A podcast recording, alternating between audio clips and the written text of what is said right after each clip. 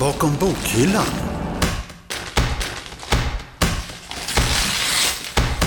Visst märks det om, om vi har fyra exemplar av en bok och det är 50, 70, 100 studenter som vill ha samma bok så kommer det att märkas på köerna. Absolut. Eh, men förhoppningsvis så lär man sig det under tiden man studerar att det går ju att förbereda sig så att man faktiskt har en hyfsad takt på de lån man behöver. Över 50 procent av studenterna köper inte delar av kurslitteraturen för att den är för dyr helt enkelt. Och det, där ser vi ett tydligt exempel på hur just klassperspektivet finns med här. Men att hantera klassuppsättningar skulle vara ohyggligt dyrt både i arbetskostnader och att köpa in litteraturen eftersom kurslitteraturen då förändras hela tiden.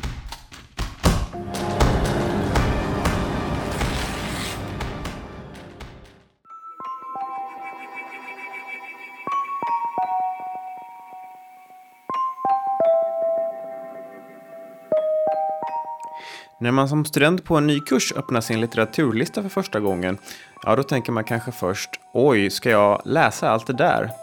Nästa tanke är kanske oj, ska jag köpa allt det där?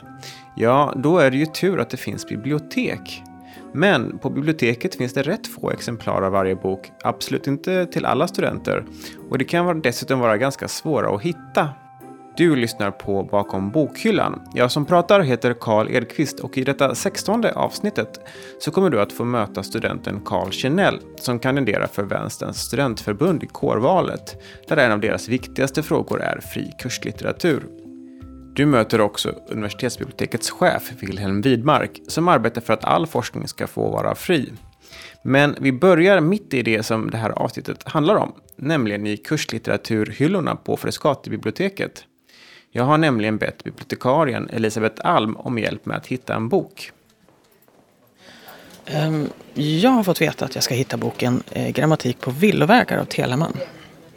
Ehm, så då innebär det väl att den ska stå på T då, på Telemann. Vi får gå ner och kolla. Och eftersom det är alfabetisk ordning i kursboksamlingen så går jag ner till T. Telemann. Här hittar jag Telemann och så ska det vara grammatik på villovägar. Nej, ingen sån där. Jag får gå och leta i katalogen tror jag, i hans sökdator. Och då slår jag upp grammatik på villovägar.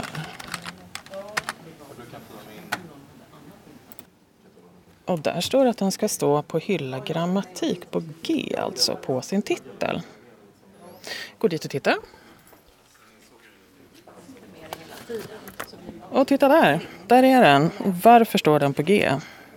Den står på G därför att Telemann är redaktör. Det är alltså inte författare han är, utan han är redaktör. Och då hamnar boken på sin titel. Det är samma sak om det är fler än tre författare. Eh, då står boken alltid också på sin titel. Jag heter Elisabeth. Jag eh, arbetar mest i eh, ska man kalla, yttre tjänst, informationsdisken. Hur ser det ut, liksom, märker ni som jobbar då i, ute i biblioteket, märker ni att det är ett stort tryck på kurslitteraturen? Ja, det är absolut den mest använda samlingen. Eh, det är alltid mycket lånat där. Och sen så beroende på tid på terminen och vilka kurser som går och sådär så är det naturligtvis olika titlar som är mest populära. Men, men den är oerhört använd, helt klart. Eh, märker ni av, för jag tänker att det här är ju, vi har inte så många exemplar av varje bok. Märker man av att, att folk kommer in och är väldigt stressade och behöver med kort vas- varsel böcker också? Visst märks det om, om vi har fyra exemplar av en bok och det är 50, 70, 100 studenter som vill ha samma bok så kommer det att märkas på köerna. Absolut. Eh, Men förhoppningsvis så lär man sig det under tiden man studerar att det går ju att förbereda sig så att man faktiskt har en hyfsad takt på de lån man behöver. De här, eh, alltså det är ett hårt tryck. Vad, vad gör vi rent liksom, praktiskt för att hantera eh, det här eh, hårdare trycket på kurslitteraturen? Rent praktiskt så, så kan vi inte göra så mycket mer än att erbjuda några exemplar av varje bok. Sen är det... Det kan ju vara väldigt långa köer. Då handlar det också om att veta var kan man titta på annat håll efter de här titlarna. Ofta finns kurslitteratur eller titlar som vi använder som kurslitteratur på, på andra bibliotek. där det inte nödvändigtvis då är kurslitteratur. Kurslitteratur på bibliotek får oftast lånas bara av den som är knuten till det specifika biblioteket eller lärosätet. Men eh, du kan hitta titlar som används som kurslitteratur här, till exempel på Stadsbiblioteket i Stockholm. Sen har du mängder av andra kommunbibliotek här kring. Du har Nacka, du har Solna, du har Vallentuna, du har Österåker, you name it. Där finns det också sådana här titlar, så det är väl värt att kolla upp. Men visst är det så att man ser, om man söker i, i, i bibliotekets sökruta, då får man upp träffar här, men man kan också se träffar var de finns på andra bibliotek. Ja, precis. Det stämmer till, till, till en del. Um, det du får om du söker i vår sökruta här, det är träffar i först och främst då vår katalog. Men vårt material finns presenterat i Libris. Ehm, I Libris har du sen också forsknings och högskolebibliotek. Och där ser du om boken finns på sådana bibliotek i Stockholmsområdet. Du har också några stadsbibliotek där. Hur funkar det nu då när, eh, då har vi våra kurslitteraturhyllor så att säga i biblioteket. Men vem är det som bestämmer vad som är kurslitteratur och hur, hur går det till när böckerna hamnar på, på de hyllorna? Eh, det är kursansvariga på institutionerna som eh, skickar in listor till oss på det de vill att vi ska ha. Eh, för kommande termin. Eh, och vi köper in det i möjligaste mån. En del går ju inte alltid att få tag på. Men, men det är meningen att det som kursansvarig vill ha, det ska vi kunna erbjuda. På vissa så bibliotek har det funnits eh, det här som kallas ref, referens-X. Alltså en, en, bok man inte får låna. Eh, utan man måste läsa på plats. Eh, vet du varför vi inte har det här? Vi har haft en, eh, det vi kallade för en daglånesamling tidigare. Det var den samling som var absolut mest gömd, där böcker faktiskt försvann helt. Man ska tänka på att det är ju inte så att bara för att vi har i så fall ett, det vi kallade för daglån då, eh, så innebär inte det att det står där och väntar när jag kommer den dagen. Utan det daglånet, om det är en populär titel, kommer att vara borta en minut efter vi har öppnat. Vi tycker att det är bättre att alla våra exemplar av en bok går att låna och går att köa på. Det är också en aspekt av det. Daglånen kan du inte köa på. Så du är aldrig säker på att du faktiskt kan få det. Mm. Så vi har valt att inte ha en separat daglånesamling längre. Utan vi lånar ut alla våra böcker och alla kan därför vara i rotation hela tiden. Alla ex. Har du några andra tips eh, till studenter? Vad ska man göra? Alltså dels om böckerna är utlånade men dels om det står eh, att boken ska finnas men man ändå inte hittar den. Det är de tråkigaste ärenden vi har. Um, ofta säger vi att eh, vi kan ju se att boken nyligen har varit i omlopp. Så vi vet i sånt läge att den inte är förkommen, den är inte borttappad. Den är inte försvunnen. Ofta säger vi då om du kommer till mig i informationsdisken och säger att det står att det finns ett exemplar på hyllan. Eh, det står inte där nu. Så finns det vissa ställen. Dels så kollar vi alltid att du har letat rätt då. Om det står, den kan stå på sin titel till exempel. Um, den kan också vara så nyligen återlämnad så att vi behöver gå till återlämningen. och se om den finns där. Om inget är fallet så säger vi väldigt ofta att antagligen så är den i huset men i någon annans hand. Någon som har hittat den i hyllan men bara inte lånat den än. Ofta letar man efter samma böcker.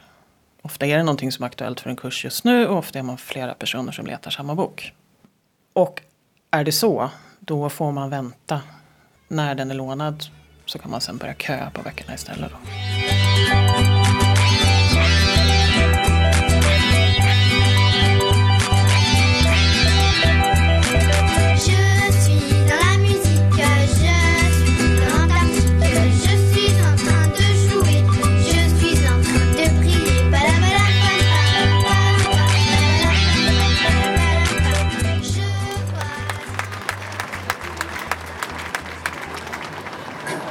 Ja, det är alldeles tydligt att vi i vänstern, vi gör skillnad i utbildningspolitiken. Och det tänker vi fortsätta göra.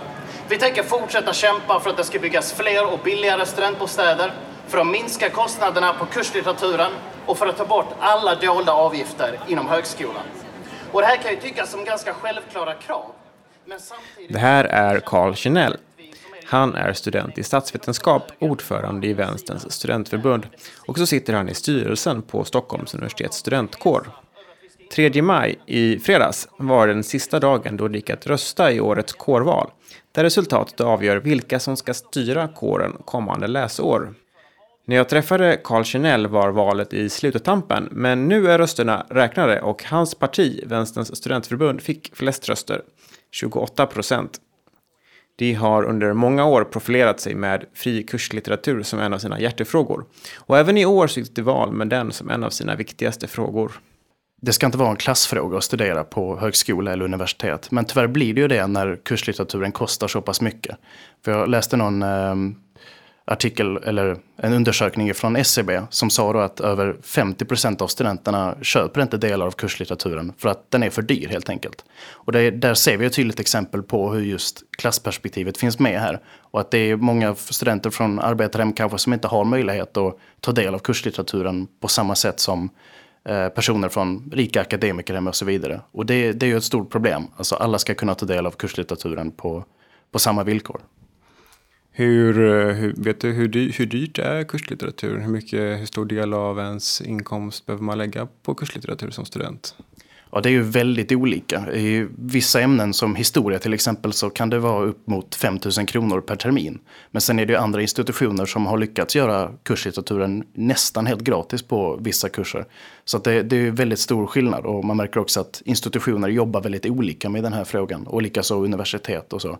Eh, så det kan variera väldigt mycket men det vi hör från studenter är ju i många fall att det, man, får, man får vara beredd att lägga ja, flera tusen kronor varje termin på kurslitteraturen.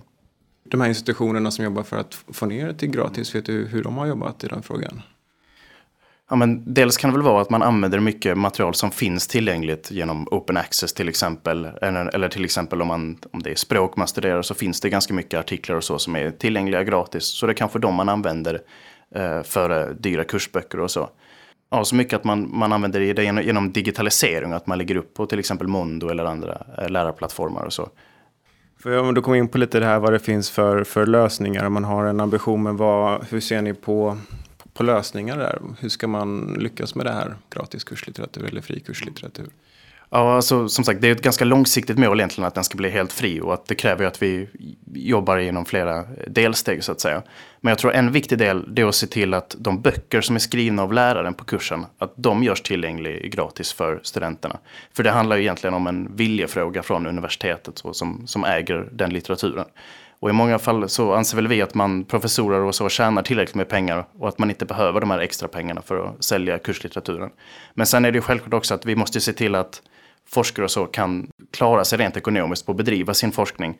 Eh, men samtidigt så ska vi ändå kunna se till att forskningsresultaten eh, ska komma samhället till del. För det är ändå på något sätt därför man vill bedriva forskning, för att man vill förbättra samhället så att säga.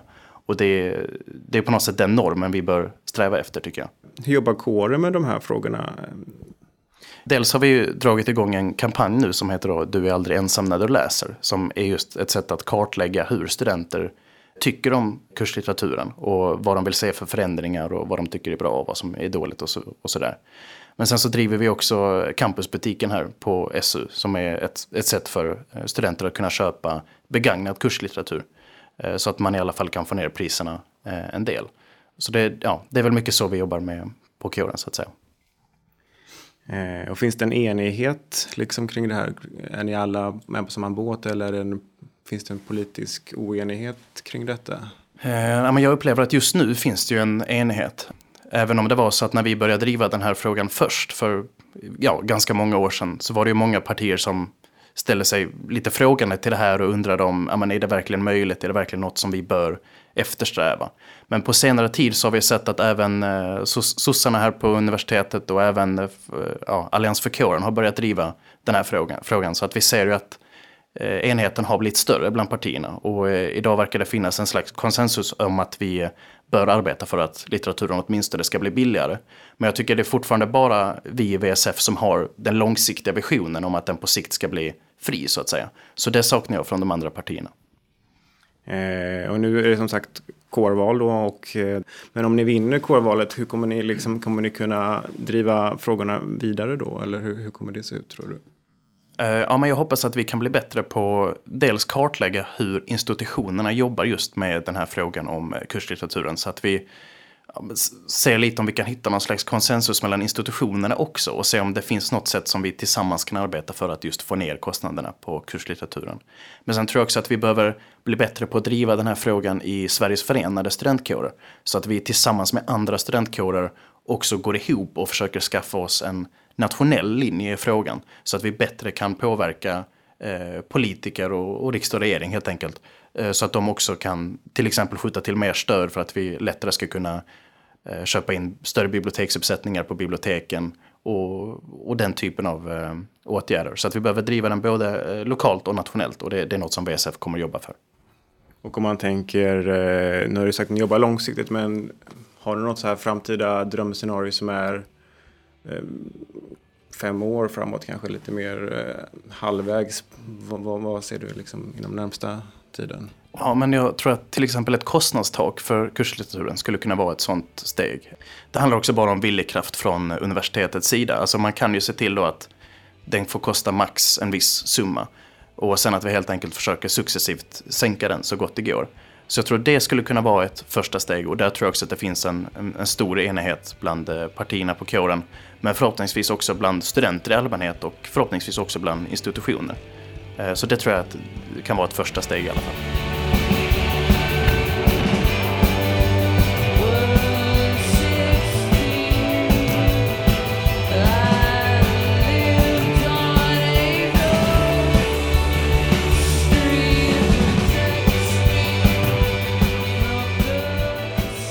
Så kompendier och open access i all ära, men vore det inte enklast om biblioteket helt enkelt hade en uppsättning böcker för alla studenter?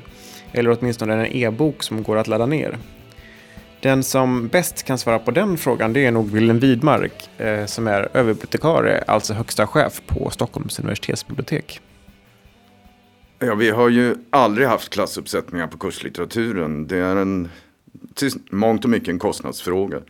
Eh, vi tillgodoser, när lärarna skickar in kurslistorna så ser vi till att det finns tre exemplar av varje bok som en service och med en kortare lånetid. Men att hantera klassuppsättningar skulle vara ohyggligt dyrt både i arbetskostnader och att köpa in litteraturen eftersom kurslitteraturen då förändras hela tiden. Så att eh, det är anledningen till det. Och det här är ju egentligen ett ett eh, principbeslut som tog i biblioteksstyrelsen där vi har diskuterat de här frågorna hur vi ska hantera kurslitteratur för många år sedan. Sen kan man ju på, arbeta på andra vägar för att försöka få att alla studenter ska komma åt kurslitteraturen och det tittar vi på hela tiden. Vilka vägar är det undrar man då?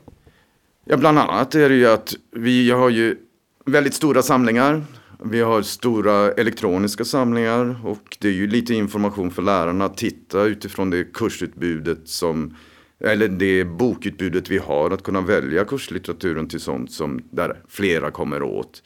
Vi köper ju också elektronisk form så försöker vi köpa fler användarlicenser per bok och så vidare. Så vi arbetar med det. Om man tänker då, varför är det så dyrt med, med kurslitteratur just? Eh, hänger det ihop med det här att, att dels är det många exemplar men också att de behöver uppdateras så ofta eller är det också extra dyra böcker? Hur är det med det? Ja, det, det, är både och. Det här är ju på förlagsmarknaden. Det finns många förlag som tjänar väldigt mycket på kurslitteraturen. De vill helst sälja dem i tryckt form och har ganska höga priser på dem. Så det är ju mycket av kurslitteraturen som de absolut inte ens vill sälja i elektronisk form med licenser där flera kan komma åt. Så att det här med att ha en liksom e-bok, eh, ett elektroniskt exemplar av en bok som alla kan ladda ner, det är inte möjligt heller då? Möjligt är det ju med den kostnadsbild det är med.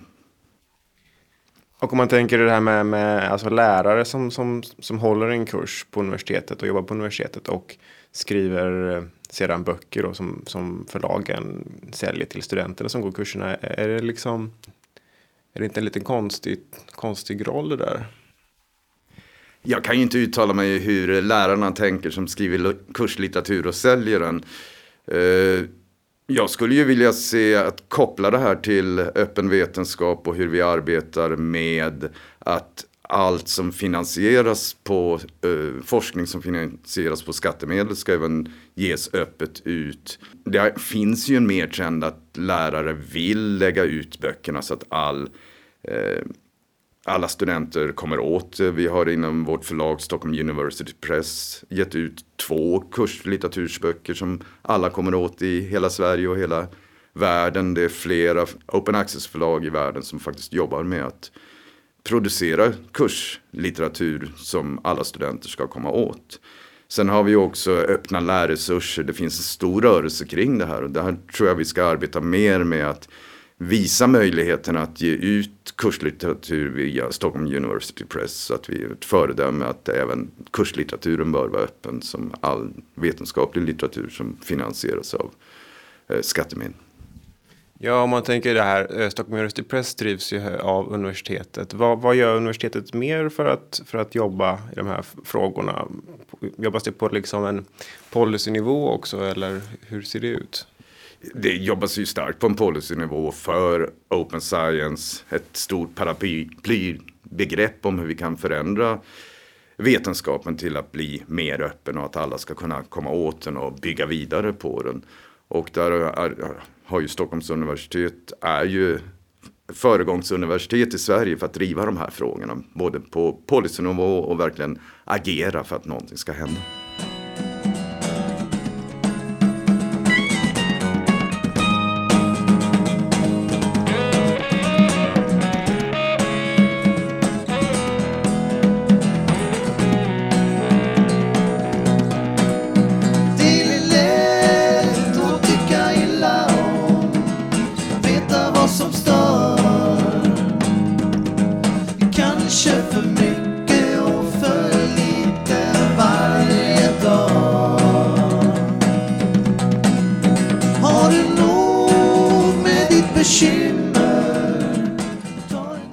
Har lyssnat på det sextonde avsnittet av Bakom bokhyllan.